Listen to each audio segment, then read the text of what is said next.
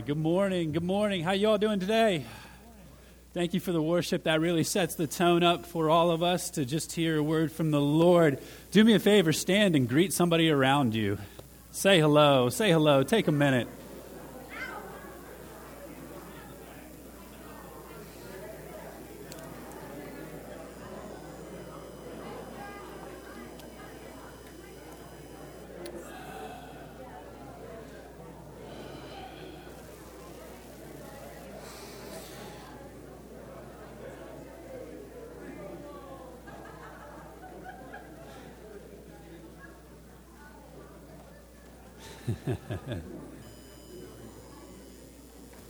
All right, it is. Uh, it is good to see you guys here. It's good to be here with you. This is one of my favorite Sundays. Serve Sunday is definitely one of my favorite Sundays to ever be here. It's in just a few moments we get to serve our community together as a family, and that is such a blessing to this community, and, and it's a blessing to serve with you guys.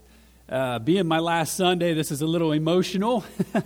So I'm to have to refer a little bit to my notes and, uh, man, be praying for me. But today I want to talk to you guys about four ways that God loves to provide for his children.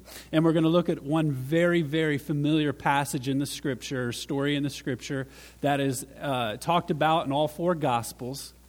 And it's one that we're very familiar with, but it's not about me trying to teach you something brand new today. More so, it's a reminder of how good God is. Amen. Like sometimes it's good to look in your rearview mirror and say, This is where I've come from, and God, this is where you're taking me.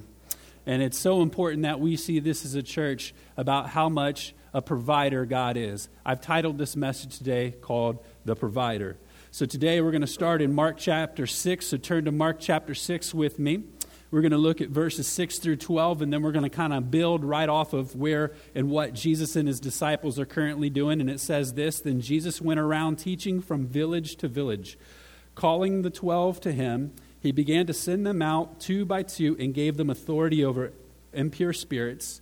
These were his instructions Take nothing for your journey except a staff, no bread, no bags, no money in your belt. Wear sandals, but not an extra shirt.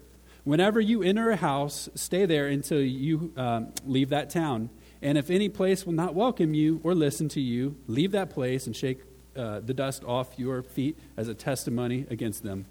They went out and they preached that, uh, that people should repent. They drove out many demons and anointed many sick people with oil and healed them. I love in Luke 22 35, and it says, When Jesus, and he was actually referring back to this moment, asked them later on, he said to his disciples, When I sent you out, without bags and sandals. Did you lack anything? They replied, Nothing.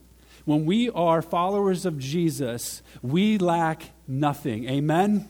When he calls us to his mission field, we lack nothing because he provides everything that we need today. Let's pray and ask him to preach the service because I can't. Our Heavenly Father, Lord, there's a good spirit in here today. Our hearts and our minds are open to hearing from you. This is your church. This is your scripture. Move in the way that you need to move this morning. Touch our hearts and our lives this morning. In Jesus' name I pray. Amen. We lack nothing because He is our provider. Jesus is our provider.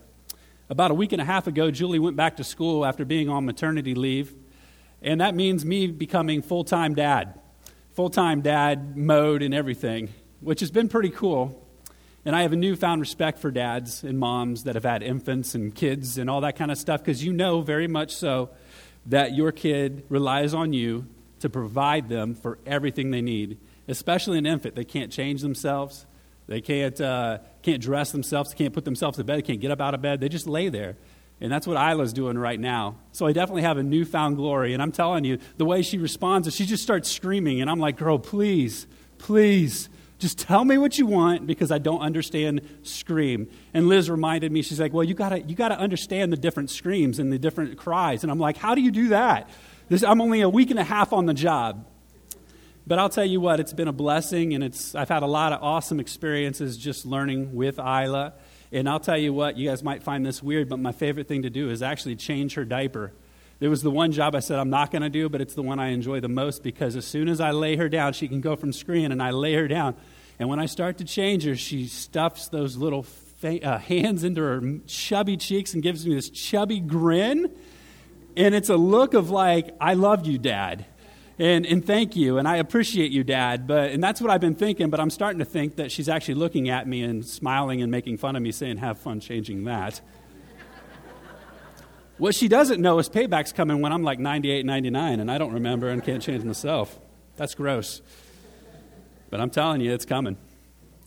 So, anyway, I believe, though, just as Isla and your kids have relied on you for everything, I think that's how God designed our relationship with Him is that He is the provider of everything that we have.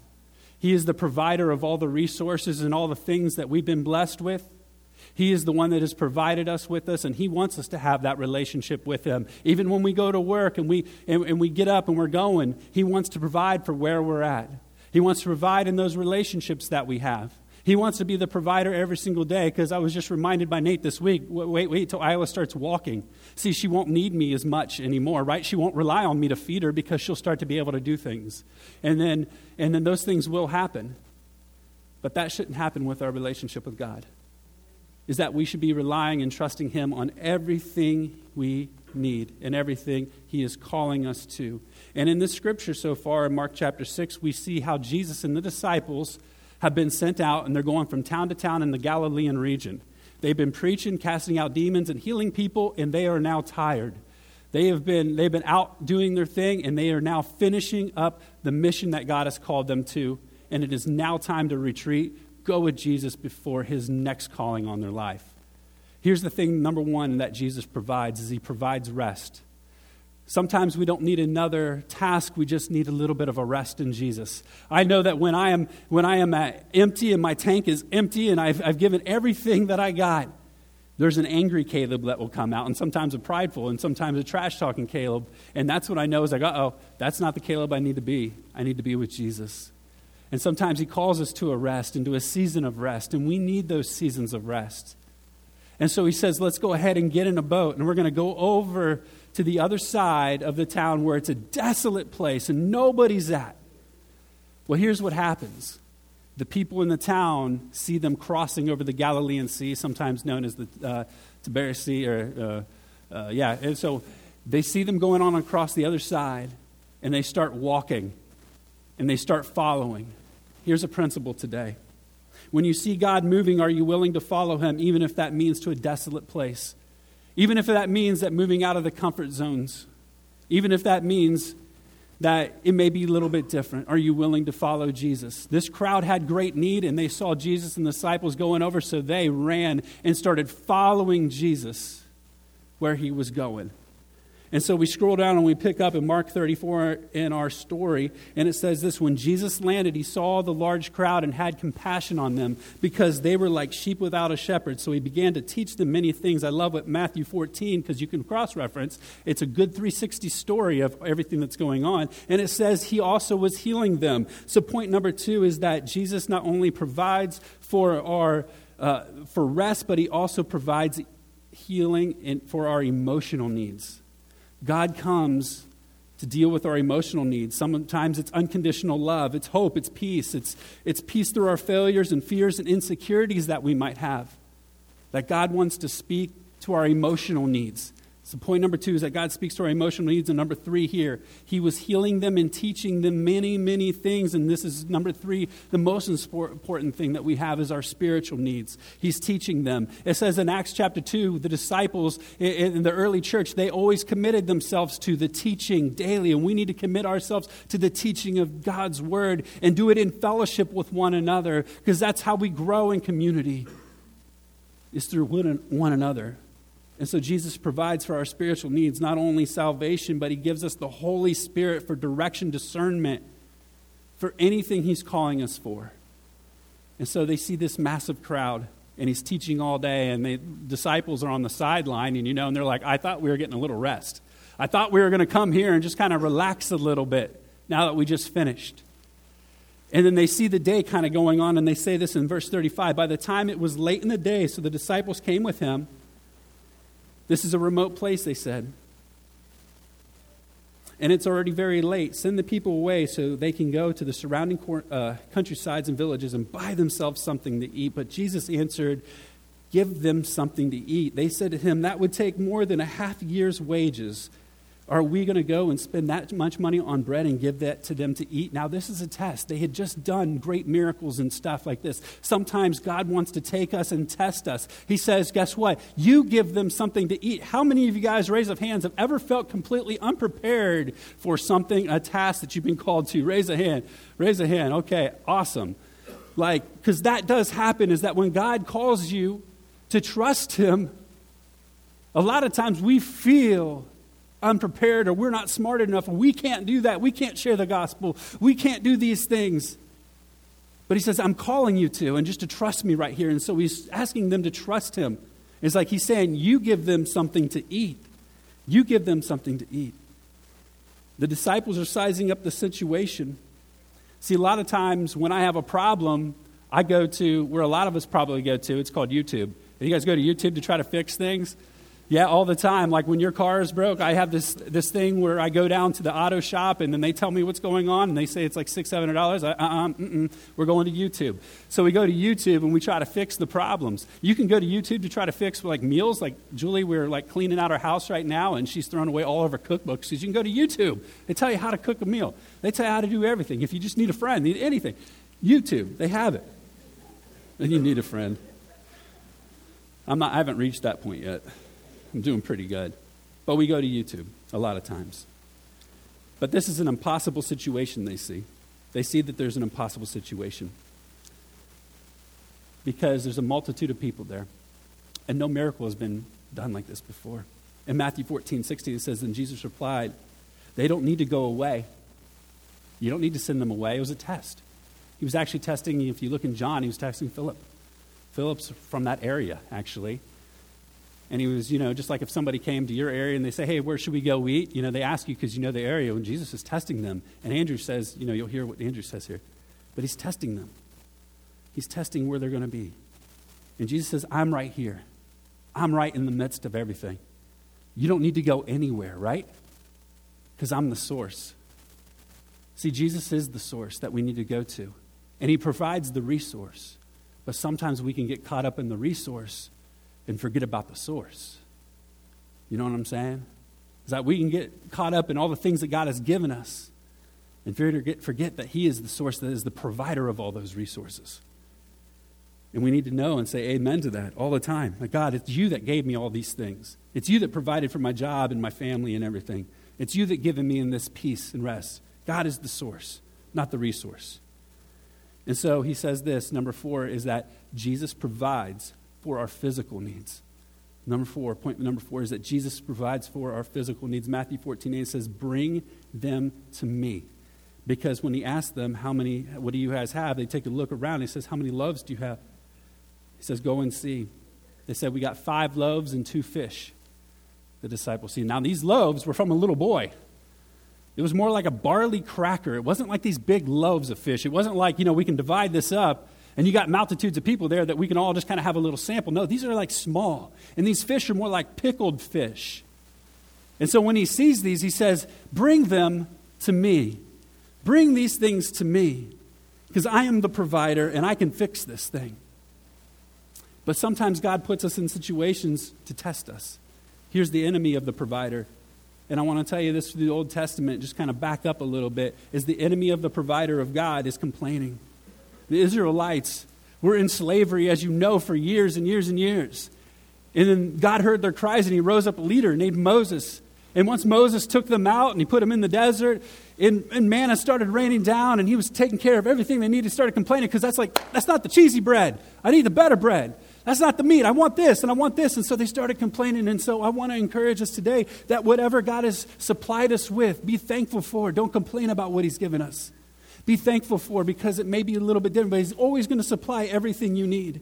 Number two is that comparison, is that if we start comparing what God has given us as opposed to our neighbor, we can miss the provider because the provider is always given everything we need. But if we're always looking towards our neighbor and saying, Well, I want that car, I want that life, I want that vacation, I want that house, I want those things, and you miss that God is already providing everything that we need. Amen. Comparison can be such a trap that we can get caught in, that we miss that God has already provided everything we need. And number three is control. The Pharisees were rejecting Jesus while all these miracles were going on. They were like saying, This is from the devil, not from Jesus or from God. These things are from the devil. And so, you know what they did is they wanted to kill him. They couldn't control the message of Jesus, so the best thing to do was to kill him and get rid of him. But Jesus, when he wants to do an amazing thing in our life, when he wants to deepen and challenge our faith, guess what's going to happen? Change. Change over comfort. And sometimes we can get super comfortable, and I'm like you guys, where I can be idle in the car. God's saying, I want you to put your foot on the gas, and we're going. But I'm like, uh uh-uh, I'm good here. I'm good right here. I'm eating my fast food in my car. I'm relaxing, listening to tunes. I am good. I don't need to go anywhere. But sometimes God is saying, I want you to trust me because change has happened and I want to deepen you. I want to deepen your heart. But you can't control him like the Pharisees were. We can't control Jesus. We got to trust Jesus. We can't box in Jesus and say he can't because he can't. Today, I'm telling you that he's the provider of all of our needs in this church. This is his church. He has got it all under control. Amen, church?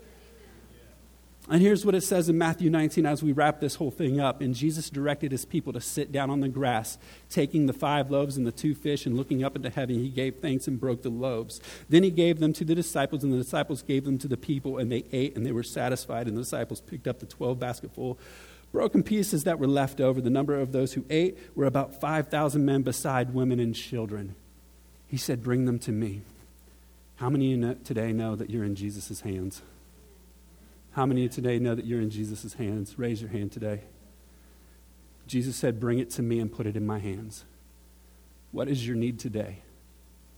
What need do you have today that you need to put in Jesus' hands? Notice what happens here is that when the baskets are full and they're cast out, is that they kept coming back to Jesus and he'd fill it up again. And when the baskets went out and they were emptied, they came back to Jesus and they were filled up again. We know this story. It's so easy to forget about this story. It's so easy to just cast it off. But today is a reminder that we need to come back to Jesus. Today, somebody's here today, and I'm not sure who. But today, you need to come back to Jesus as your provider, as your Savior, as your fulfiller of all things, because He loves you so much. He loves you so much. If you've strayed today, if you've walked away today, if you have a need that you're just like, Jesus, you know, where are you at right now? Listen, things do happen in the Bible. I would be ignorant to not tell you this that yes, there's famines that do happen, but God's always in that famine. Just like He's on that desolate island over there on the other side, the most important place that we could be is where He's at. And today, that's where our hearts and our minds need to be at in the hands of the provider. So here's some of our response. Seek him first today. Matthew 6:33 is always seek Jesus first when you wake up, when you go to bed, when you go to work. Let's seek the Lord first before we just put on the decisions and start doing our things. He will provide answers for us. Number 2, obedience. Follow Jesus. God will always provide for his purpose. When we respond in obedience, he responds in provision. God wants to expand your ministry today. And when He expands your ministry, He will also expand your provision. When you're faithful for what He has given you, He will expand your ministry, expand your provision. Because today we lack nothing in the hands of Jesus. Before the band comes up here and before we take the offering, I wanted to get the message out of the way to kind of give you guys a thank you letter that I wrote down. This for me is the emotional part. But I wanted to read this to you guys as I finish up. Since being here at this church, God has anointed and provided for this ministry. Anytime we needed leaders, Donna and Tom, you were wonderful leaders. For the girls, you always opened up your house for us for events. You were always there for me on trips. You guys are wonderful leaders. Thank you. I love you. Keith and Lisa. Keith, you've been by my side for a long time as well. You've been on my trips, you've been in my planning, you've been in my cries, you've been in my laughs, you've been a part of my life, and I love you, Keith. You've mentored me and challenged me. I love the way that we can banter back and forth and bring the best out of each other. Lisa, you're, you, you've been amazing. Energy to our youth, to our girls, to my, my Julie and me. Uh, just your positive spirit, your encouraging spirit, your loving spirit has been a blessing. I thank you. Jimmy, you give the best hugs. I don't know where, he, oh, there he is back there. First time I spoke and I just got done, he was the first one to run up here and gave me a hug. It lasted probably two minutes. It was all good. You're a wonderful dad. You're a wonderful dad. You're an absolutely wonderful dad. And uh, I've learned how to have a deeper faith through you, Jimmy. And I've learned what it means to just be a sacrificial human being. They're just watching you. You're a wonderful dad, and I'm honored to know you. You are my friend. Eric, uh, when I needed somebody to play basketball with, to watch baseball with, to hang out with, to talk, to cry with, man, you've been my buddy. I love you. Thank you. Melissa, thank you. Allowing him to hang out with me. I know he can be a bad influence. Joe, thank you for the years that you put into the youth. Thank you for being with me. You've been a mentor to me. I love you. Uh, you've shown me what it means to be a dad, a sacrificial dad, too. You got so many kids. You're teaching me what it means to have patience because I don't have it. But watching you has always been an awesome to be able to call you to talk with you. You've been a wonderful, wonderful leader. Holly, thank you for, you're new on the team, but thank you for being a part of us and, and just, just bringing your love for youth to this ministry. And I want to thank uh, a lot of people here. I want to thank uh, a lot of people here. Like when we needed a hotel for fundraisers, Sherry, thank you so much. You guys remember the dances? They were fun money to buy vans. Charles Brady showed up. When we needed vans for the students, he showed up. I don't mean to embarrass you guys. I just, I'm very thankful and I want to honor you guys. I believe to honor people is very important. Thank you guys for always providing. When we needed financial support to send students on mission trips, you guys showed up to our events, to things. Some of you guys provided a lot of money uh, to be able to, to do, to send our students to places. And I thank you guys. God used you in a mighty way. When I needed student leaders, I had Sam Lebling who, who started it off. I had Hannah who quit being a cheerleader so she could be a worship leader, learn the guitar to do this up here. What an awesome thing. To Wolfie, who's been with me for the last few years, doesn't have to, but you've been an awesome guy. What an awesome support you've been. Kyle, who's not here today, but he's in good in spirit. Joey, love you guys for uh, always being here, helping us to Eric, great artist, always trying to do a way to help me. To Justin and Ben, Luke, back there in the back, Luke and Caden, some of my student leaders that have been sticking with me and to seeing this ministry grow and to doing what God has called them to do. I thank you guys, and I thank all my students that have been here and part of this ministry, and Sienna as well for helping me do, uh, you know, worship a couple years ago, and I appreciate you. And I appreciate, uh, I see him in the back there, but Chris, man, like anytime we needed something for the youth, a youth room fixed up. We remodeled it. Thank you, Chris Moran. I love you. and for myself, when I needed someone to encourage me to believe in my ministry and to support me, talking music and sports, that also helped me to be a better pastor, a man, a husband, God gave me Pastor Nick. Pastor Nick, thank you. I love you. You are my friend. When I needed a friend, uh, you know, we already talked about that. Sorry. Another person that's always helped me out was Bill. Bill Duffy. What a mentor to me in the sense of he was always listening and encouraging me as well. To Liz, you have been a great friend, a big sister. You've always assisted me in helping me find my keys. I literally mean that. I lose those things all the time in this place. She actually helped me through the, through the ceiling tiles once to get in my office because I locked myself out.